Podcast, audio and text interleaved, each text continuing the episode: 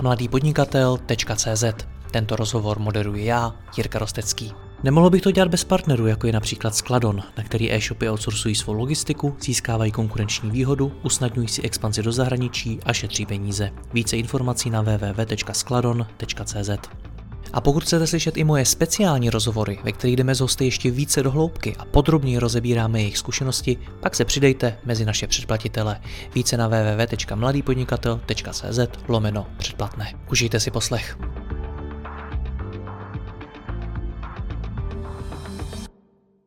Mým hostem je Juraj Harkabuzík ze služby customerhero.cz, na kterou e-shopy a další firmy outsourcují svou zákaznickou podporu, případně její část.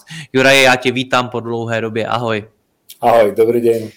Ty jsi mi několikrát řekl, že zákaznická podpora není, a teď cituji, pouze obrana pro e-shop, ale že může přejít i do útoku. Co si tím myslel, když mluvíme o zákaznicích?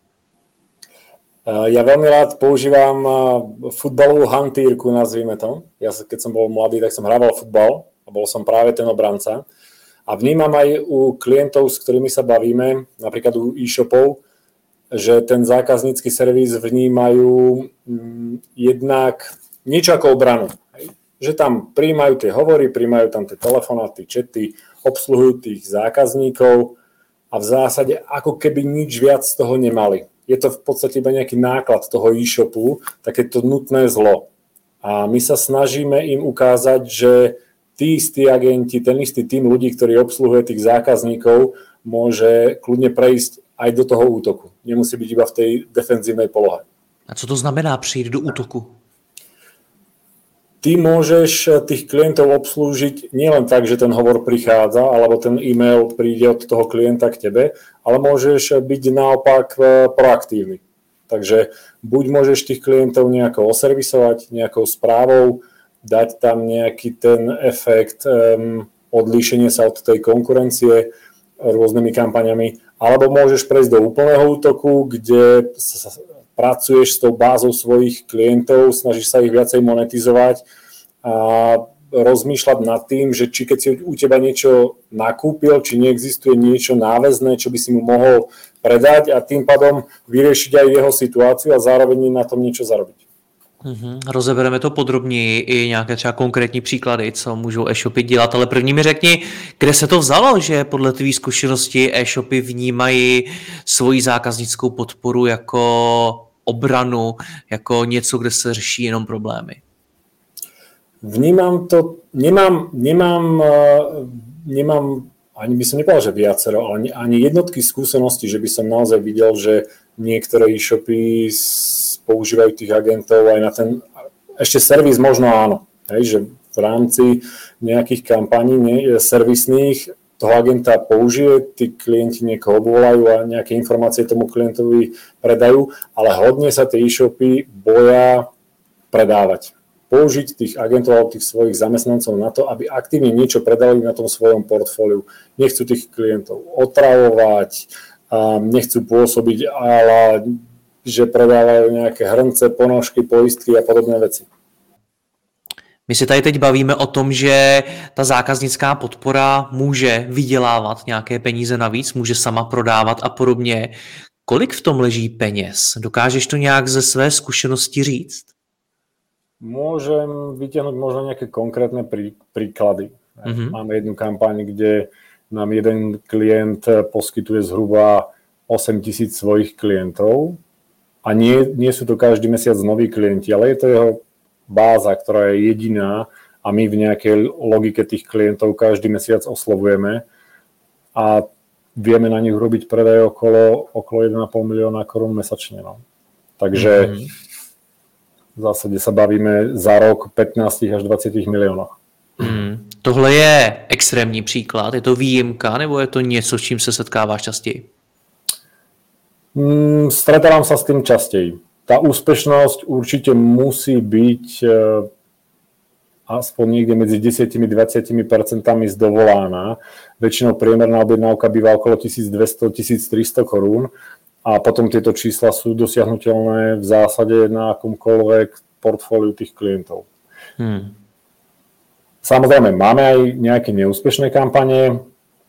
nemám ešte úplne odpoveď na to, že a to musíme ešte vyhodnotiť, či tá kampaň, ktorá bola napríklad posledne neúspešná, bola kvôli tomu, že sme urobili možno zlý select klientov, že sme možno ponúkli mm, zlý produkt, možno tam nebola dobrá zľava, možno ten call script uh, nebolo OK, možno my sami sme to zle navolali, alebo len tí klienti nie sú ešte zvyknutí na to, že ich niekto telefonicky oslovuje. Predsa len niektoré spolupráce máme dlhšie, tam tí klienti sú už zvyknutí na to, že ich niekto 6 krát do roka osloví a niečo im ponúka a reagujú. A pri týchto klientoch mohol byť problém ten, že sa s tým stretli prvýkrát pri tejto značke a tým pádom v na to nereagovali. Hmm. Už jenom jak to popisuješ, tak mi připadá, že to není rozhodně jednoduchá věc, že je k tomu potřeba přistoupit nějak promyšleně a strategicky. Minimálně, minimálně mm, tých tí ľudia, ktorí, ktorí to budú navolávať, tak eh, sa bude musieť niekto o nich starať. Treba pripraviť call script, ktorý je funkčný, treba si urobiť nejaké náslechy tých hovorov, ktoré boli vykonané, že či boli vykonané správne, a pozerať sa na reakciu tých eh, klientov a robiť možno rôzne eh, obmeny, aby sa nám podarilo tú úspešnosť zvyšovať. Potom to treba určite vyhodnocovať a urobiť z toho nejaké závery a každou tou kampaňou sa posúvať niekam až na to naše želané miesto. Predsa len uh, už aj to samotné navolávanie tých databáz má nejaký náklad a my musíme zarobiť viacej, ako nás to stojí. To je každého cieľom, takže tie kampane treba troška šperkovať. No. Na čem to stojí a padá to, jestli se e-shopu povede i takhle proaktivně skrze zákaznickou podporu prodávat nebo ne? Ako som spomínal, je tam viacej tých častí úplne na začiatku je tá správna analýza dát. E, zároveň si myslím, že nie je úplne každý produkt alebo každý ten e-shop môže mať tie produkty nastavené alebo mať vôbec také, že sa dajú e, predávať, že sa tam dá ponúkať nejaký upsell alebo možno točiť ich dookola. Keby niekto mal e, produkty s, ja neviem, s, s nábytkom, tak asi ma úplne teraz takto z prvej nenapadne, aký upsell by som tam mohol spraviť, keďže si niekto kupuje nábytok na celý život alebo na 20 rokov. Hej. Ale ak má niekto naopak kávu alebo, alebo mení pneumatiky alebo kozmetiku alebo niečo, čo sa pravidelne nakupuje a doplňa, tak práve tam ten priestor je. Je dobré e, urobiť e, dobrú analýzu tých dát, pozrieť sa na klientov, koľkých máme, že sami viacej nakupujú, tam môže byť kampaň nakupuje dvakrát do roka, tak môjim cieľom je, aby nakupoval 6. Môžu tam byť klienti, ktorí nakupovali práve raz a my sa snažíme ich roztočiť aspoň dvakrát e, napríklad do roka, pozrieť sa na to, ako sú tam priemerné e, objednávky, snažiť sa ich navýšiť, aj to je e, nejaká monetizácia tých klientov, pozrieť sa na ten vek, ak budem mať nejaký proces, napríklad, že budem tým klientom doposielať pre zjednodušenie procesu QR kód na zaplatenie, tak to asi nemôžem poslať úplne 60-ročným ľuďom, pretože tí úplne s tými, aj keď v dnešnej dobe možno fungujú s tými smartfónmi, ale pochybujem, že tam bude úspešnosť v tom zaplatení cez ten QR kód a podobne. Takže analýza dát, dobrá ponuka, dobrý produkt, mm, niečo k tomu, prečo ten klient by si to mal zobrať práve na tom telefóne a nezobrať, nenaklikať si to sám na internete. Takže nejaká tá výhoda pre toho klienta a, a skúšať. Hmm. Jak to popisuješ, tak mi přijde, že je několik druhů eh, těch kampaní, jak ty jsi to nazval, nebo těch důvodů, kdy a proč volat zákazníkům. Zmiňoval si to, když mám třeba nějaký produkt a chci, chci ho nabídnout, nebo když si zvýšit hodnotu objednávky a podobně. V jakých nejčastějších scénářích tedy dává tohle vůbec smysl? Ako myslíš plošne, keď sa to vezme? Tak ako som vravel, podľa mňa úplne... Tak tie typy kampaní sú rôzne. Mhm. Môže to byť, môžem toho klienta oslovať za účelom toho, že e, chcem mu predať niečo ďalšie hej, a ho monetizovať, alebo to môže byť kampaň, že chcem toho klienta oservisovať, aby bol spokojný, aby som um, si ho možno nejako zaviazal, aby si ma zapamätal, aby bol spokojný celkovo s tým zákazníckým servisom pri tej mojej značke a vrátil sa. Niekto používa tie kampane na to, aby sa odlišil od konkurencie. Takže zavolá tomu klientovi len, že si zrekapituluje tú objednávku a v zásade, ak je jediný na tom trhu, tak ten klient si ho zapamätá na veky. Takže na začiatok takéto typy kampaní. A ešte máme, e, alebo robíme jeden typ produktu, kde na, napríklad pre B2B spoločnosti navolávame lídy pre obchodníkov. Mm-hmm. Aj na toto sa dá využiť zákaznícky servis. Chci mám Juraj vybrat, která ta kampaň je zrovna pro můj e-shop, protože věřím tomu, že mi může dávat smysl volat zákazníkům hned po objednávce, pokusit se tu objednávku třeba ještě navýšit, nebo dva měsíce po objednávce, protože ten zákazník si to může třeba koupit znovu, nebo jim volat, protože mám zrovna něco nového, nebo jim nabídnout nějakou službu a tak dále a tak dál. Jak si ale vybrat to, co je pro mě to nejlepší? Je to samozřejmě individuálne. Je to e-shop od e-shopu, produkt od produktu. Hmm. Ak by niekto mal za cieľ ísť čisto po tej monetizácii tých klientov, tak zase rozhodne e, skúšať niečo, kde tie bazany sú najväčšie. Ja urobím analýzu tých dát a keď vidím veľký potenciál, že mám veľa klientov v nejakom bazéne a zároveň vidím produkt, ktorý by som im vedel predať, tak po odpilotovaní nejakej menšej vzorky, ak bude úspešná, tak to viem potom aplikovať na celé to portfólio. Ak eh, som spokojný s tým predajom, aký mám a chcem troška sa iba odlišiť od tej konkurencie, takže troška viacej tých peňazí naliať možno do toho marketingu, tak sa môžem snažiť zase vymýšľať tie kampane, ako sa odlíšiť. Nejakými rekapitulačnými telefónmi, veľmi príjemnými, možno vtipnými, zase závisí od produktu a podobne. A takisto um, naša skúsenosť bola aj taká, že klient ponúkal nejaký produkt, ale v daný moment ho nemal a bol po ňom veľký záujem. Veľakrát tie e-shopy by reagovali, prepáčte, ale my to aktuálne teraz nemáme skladom a toho klienta by vlastne uťali, ale náš jeden klient nechcel, videl, že tam ten dopyt je, nechcel, nechcel stratiť tú príležitosť, tak tých klientov informoval, že hneď ako to príde na sklad, tak ich bude informovať a ako náhle to na ten sklad prišlo, tak my sme v rámci jedného dňa obvolali 700 klientov a on v zásade mal veľký predaj v rámci jedného dňa akože naraz. Takže dá sa s tým pracovať e, rôzne. Tie jednotlivé situácie prichádzajú zo dňa na deň, z mesiaca na mesiac, tej príležitosti. Celková tá myšlienka je nerozmýšľajme nad tým zákazníckým servisom iba na, na, tom, na, na, na tom inbounde, na tých prichádzajúcich hovoroch, ale skúsme tých našich zamestnancov e, využívať na rôzne kampanie, či už na ten servis, ako ja hovorím záloha v tom futbale, alebo na ten útok, na ten predaj. Mě zaujalo to číslo 700 klientů za jeden den? Jo, tak to je malé. To je malé? Kolik jich zvládnete za jeden den?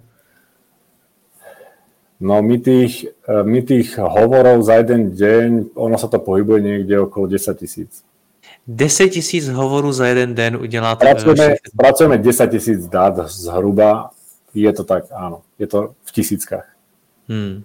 To znamená, že uh, se tam dá vymyslet těch scénářů opravdu hodně a pravděpodobně se jich dá vymyslet i víc na jednou, nebo doporučuješ každému tomu e-shopu, aby dělal jenom třeba jednu tu kampaň, nebo jich může dělat víc naraz? Ja by som im odporučil vyskúšať určite na začiatku jednu. V prípade, že je úspešná, tak sa dá opakovať pravidelne, napríklad každý mesiac. A potom k tomu je možné priliepať druhú. Zase, keď bude úspešná, tak sa roztočí tretiu, štvrtú a potom vo finále tých kampaní môže zároveň bežať X. Servisné, predajné, popri tom beží aj ten zákaznícky servis a urobiť z toho taký v zásade komplex. Keď sa to niekomu podarí úspešne zlepiť, e, ten zákaznícky servis na tom inbounde aj s tým predajným kanálom, tak ho vo finále môže mať v zásade zadarmo, alebo kľudne môže byť aj ziskový. Komu se vůbec ze zákazníků vyplatí volat a komu ne? Závisí od produktu. To je podľa mňa hodne individuálne. Ako som povedal, ak je ten produkt opakujúci sa a je tam veľká pravdepodobnosť na to, že ten klient ten nákup robí pravidelne niekoľkokrát do roka, tak tam tá pravdepodobnosť je určite vyššia. Ak má niekto produkt, ktorý je proste na 20 rokov, tak um, tam tá pravdepodobnosť je nižšia, možno väčšia šanca potom na nejaký servisný hovor a, a, alebo robení nejakých prieskumov a podobne. A vyplatí se volat všem zákazníkům třeba po tom, co si něco objednají? Určite nie. A to nám ten pilot práve uh, ukáže. Oplatí sa nám robiť nejaké kampanie iba tam, kde je úspešnosť. Ono to musí mať návratnosť, tá matematika je veľmi jednoduchá a ako náhle to nemá, tak je to len, myslím si, že pálenie uh, finančných mm. zdrojov. A po jak dlouhé době se dá ta kampaň vyhodnotit, jestli to tedy dává smysl nebo ne? My keď robíme, keď štartujeme spoluprácu s našimi partnermi, tak väčšinou tie piloty sú zhruba na tisíc kusovej databáze. Takáto Čiže databáze... to máte za jak dlouho? To máte za hodinu, ne? ne mo, mohli by sme to mať za hodinu, ale nemáme to práve, práve preto, že ten štart, to rozvolanie toho je veľmi dôležité, takže my z začiatku začneme fakt po jednotlivých tých, dáme tam jedného agenta alebo dvoch a po pár telefonátoch si urobíme náslechy, vyhodnotíme, že či voláme správne, či ten klient správne reaguje, či netreba upraviť call script a podobne. V prípade, že je to všetko OK, tak to vieme potom troška zrýchliť. Väčšinou sa to navolá niekde medzi jedným a dvoma týždňami, aj vyhodnotí a tie výsledky sú už potom akože viditeľné. Hmm. A potom už, keby sa to rozbehlo, tak samozrejme je problém dodávať každý týždeň 10 tisíc kusovú databázu a, no, a ten predaj tam robiť, alebo servis. Hmm. Ty jsi tam o tom už mluvil a to o tom, že je docela těžký do toho natchnout ty stávající zaměstnance na zákaznické podpoře. Umím si to představit. A ta moje otázka je možná na rovinu. Vyžaduje to jiný typ lidí, protože umím si představit, že lidi, kteří jsou na zákaznické podpoře a jsou zvyklí řešit problémy nebo řešit dotazy zákazníků, tak jsou připraveni na něco versus lidi, kteří jsou připraveni a mají dovednosti v tom navolávat klienty, prodávat po telefonu a podobně. To můžou být úplně jiní lidi. Jo. Je to tak? Áno, máš pravdu. Ako som spomenul, eh, agenta, ktorý volá a robí predaj, ešte sme schopní naučiť, aby obsluhoval zákaznícku linku. Takže ide z toho outboundu do toho inboundu, ale naopak je to hodne náročné a výnimočné. Človek, ktorý je na zákazníckej linke, tak nerad predáva. Lebo práve má taký ten blok alebo ten eh, pocit, že niekoho otravuje, keď on volá niekomu. Takže má problém s tým, lebo 20%, keď má niekto 20% úspešnosť z tých dovolaných kontaktov, tak v zásade je to veľmi pekná úspešnosť, ale zároveň 80% ľudí ho odmietne a na to musí byť niekto pripravený. Hmm. Jaká úspěšnost je tedy dobrá? Kdyby si jako řekl, hele, to je, to je super, tady není moc co zlepšovat. Je tam veľmi jednoduchá matematika. Ja keď predám produkt za milión korún a kampaň ma stála 30 tisíc, tak aj tá úspešnosť 1% je v zásade dobrá, lebo som našiel toho jedného klienta, ktorý mi násobne prevýšil tie moje náklady. A, ale pri tých štandardných objednávkach, ktoré sa pohybujú okolo 1300-1500 korún a podobne, tak tá naša skúsenosť je, že tá úspešnosť by sa mala pohybovať niekde okolo 20%, aby sa to uh, oplatilo. Takže tou tvojí hantýrkou umím eh, z mých obránců, z lidí, kteří jsou na zákaznické podpoře zvyklí řešit problémy, dotazy zákazníků, umím z nich udělat útočníky? Možno, ak máte typologicky takého človeka, práve v tej firme, ktorý je ochotný robiť aj ten predaj, tak ste úplne vyhrali. Ak nie, môžete do toho týmu zapojiť nejakého útočníka, ktorý bude predávať a potom postupne, príklad poviem toho najslabšieho obrancu, dáte von a stále tam bude, budete mať efektívny počet ľudí. A ten zákaznícky servis, ako som ja už aj niekedy dávnejšie spomínal, sa dá rozsekať. Viete časť toho zákazníckého servisu si nechať práve v tej firme, napríklad ten ten inbound, inboundový svet, kde tých klientov obsluhujete a veľmi vám na tom záleží a ten outboundový navolávací viete kľudne dať do eh, externej agentúry, do call centra a oni vám ten predaj vedia spraviť. A takto si to viete pekne namixovať. Co ten útok dělá se značkou? Ty jsi tam sice mluvil o tom, že mi to může i pomoct z hlediska mý značky, z hlediska toho, jak mě vnímají zákazníci. Na druhou stranu spousta lidí tohleto navolávání klientů a prodej po telefonu a podobně vnímá jako něco otravného, něco negativního, něco, co nechtějí. Mm-hmm. Je tohleto něco, s čím se setkáváš ty u e-shopařů, že ti řeknou, hele, já to nechci, protože to mi akorát zkazí pověz na trhu? Áno, toto je jeden z tých asi najhlavnejších blokov, prečo sa to nerobí. Každý vychádza z vlastnej skúsenosti, veľa z tých ľudí nemá rado, keď im niekto volá. Ja tým, že mám akože tú profesnú deformáciu, tak mne to nevadí, keď mi volá niekto z call centra, ja si to rád vypočujem. Ale keby to nefungovalo, my máme dlhodobé spolupráce s tými našimi klientami, niekoľko rokov, s niektorými naozaj sa bavíme možno už aj o 15 rokoch a možno aj viacej.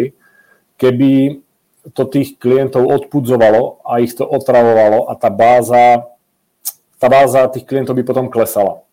Ale my tam každoročne a v niekoľkokrát do roka tých klientov oslovujeme s tými produktami a tá báza tých klientov neklesá. Ak, ak sa bavíme o tom, že nám jednotky kusov klientov povedia, že neprajú byť oslovení, tak samozrejme podľa legislatívy ich musíme potom zaradiť na ten blacklist a oslovaní nie sú, ale určite to nemá efekt toho, že o tých e, klientov začnete prichádzať.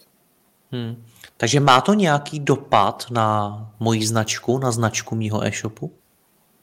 Ja si myslím, že keď je to spravené profesionálne, že keď tam naozaj nenabehnem a nebudem robiť nejaký harcel, ale budem sa snažiť ten telefonát, telefonát viesť v tom, že toho klienta servisujem a ideálne je ešte nájsť nie, niečo, čím a mu urobím nejakú službu, tak uh, verím tomu, že dá sa to nastaviť tak, aby to nepôsobilo negatívne. Hmm. Jaký to je, když ti teda volá někdo z call centra a ty to zvedneš? Jaký to pro tebe je? Ja sa pravidelne pýtam, keď komunikujem napríklad aj s tými e-shopmi a bavíme sa s tými majiteľmi a vidím na nich, že im úplne ten predaj nevonia, lebo by nechceli tých svojich klientov otravovať, tak sa ich schválne pýtam, že koľkokrát za rok alebo za mesiac majú nejaký telefonát z call centra. Ja osobne ich mám naozaj veľmi málo, neviem prečo, ale mne zavolajú možno 4 krát za rok od niekiaľ a je to určite spôsobené legislatívou GDPR a podobne, že tý, teraz už tých telefonátov nie je toľko. Takže ja teraz, keď nejaký telefonát dostanem, tak ja si ho veľmi rád vypočujem, lebo to není, že mi volá niekto každý týždeň. A je to pre mňa príjemné, snažím sa, ja už mám taký defekt, že sa snažím zistiť, že odkiaľ volajú, že či to je nejaké externé call centrum, alebo volajú interne z, ne, z nejakého e-shopu alebo z nejakej firmy a mm, snažím sa e, používať um, štandardné, možno nejaké záporné odpovede a sledujem tú argumentáciu a ako si s ňou vie ten agent poradiť. Takže si s ním hraješ trochu. V zásade áno. A nie, niekedy, niekedy sú, akože veľakrát vidím, a, a to naozaj vidno, že to sú call centra agentúry, že tí agenti uh, pôsobia jednak profesionálne a na druhú stranu nezložia ten telefonát pri prvom nie a zároveň to na mňa nepôsobí nejako, a, že by ma s tým nejako otravoval alebo niečo podobné. Ale je to individuálne podľa mňa človek od človeka. No. No a řekneš někdy tomu operátorovi, že teda seš to ty, kdo se tím zabývá, kdo v tom má tu zkušenost a že si s ním hraješ? Um, Väčšinou to používam vtedy, keď e, vidím v tom telefonáte niečo možno negatívne alebo protiprávne. Väčšinou prvá moja otázka znie, odkiaľ máte telefónny kontakt na mňa. A keď vidím, že nevie jednoznačne odpovedať na tú odpoveď, tak sa ho snažím upozorniť na to, že to proste nerobí dobre, že by nemal navolávať, že môže mať z toho problém a podobne. A, a vtedy sa akoby predstavím, aby verili, že hovorím k veci, že mám osobnú tú, tú skúsenosť a že v tomto segmente pracujem, tak vtedy sa akoby predstavím. Ale inak sa snažím a to nejako nepredstavovať. Mám aj x krát skúsenosť, že, že mi volali z môjho call centra, takže... a když je to dobrý a není to teda člověk z tvýho call centra, nabídneš mu práci? Robil som aj to niekedy. Vyšlo Ale to už, to, to už nerobím. Zaujímalo ma, že či tí uh, agenti uh, by reagovali alebo nie. Samozrejme, všetky tie hovory sú nahrávané, takže um, to je asi, nerobím to, čo nechcem, aby druhí robili mne, takže to už nie. Chápu. Juraj, děkuji ti za rozhovor, ať se ti daří. Ahoj. Ďakujem veľmi pekne. Pekný deň prajem. Děkuji vám za poslech tohoto rozhovoru a zvu vás i mezi naše předplatitele. Tvořím pro ně speciální rozhovory se zkušenými podnikateli, manažery, freelancery a dalšími profíky ze světa biznesu. V tématech jdeme ještě hlouběji a připravujeme pro vás konkrétní praktické zkušenosti z podnikání. Snadno tak objevíte cené zkratky a informace, které vám pomohou ve vašem biznesu. Více zjistíte na www.mladýpodnikatel.cz lomeno předplatné. Děkuji vám a zase někdy naslyšenou. Jirka Rostecký.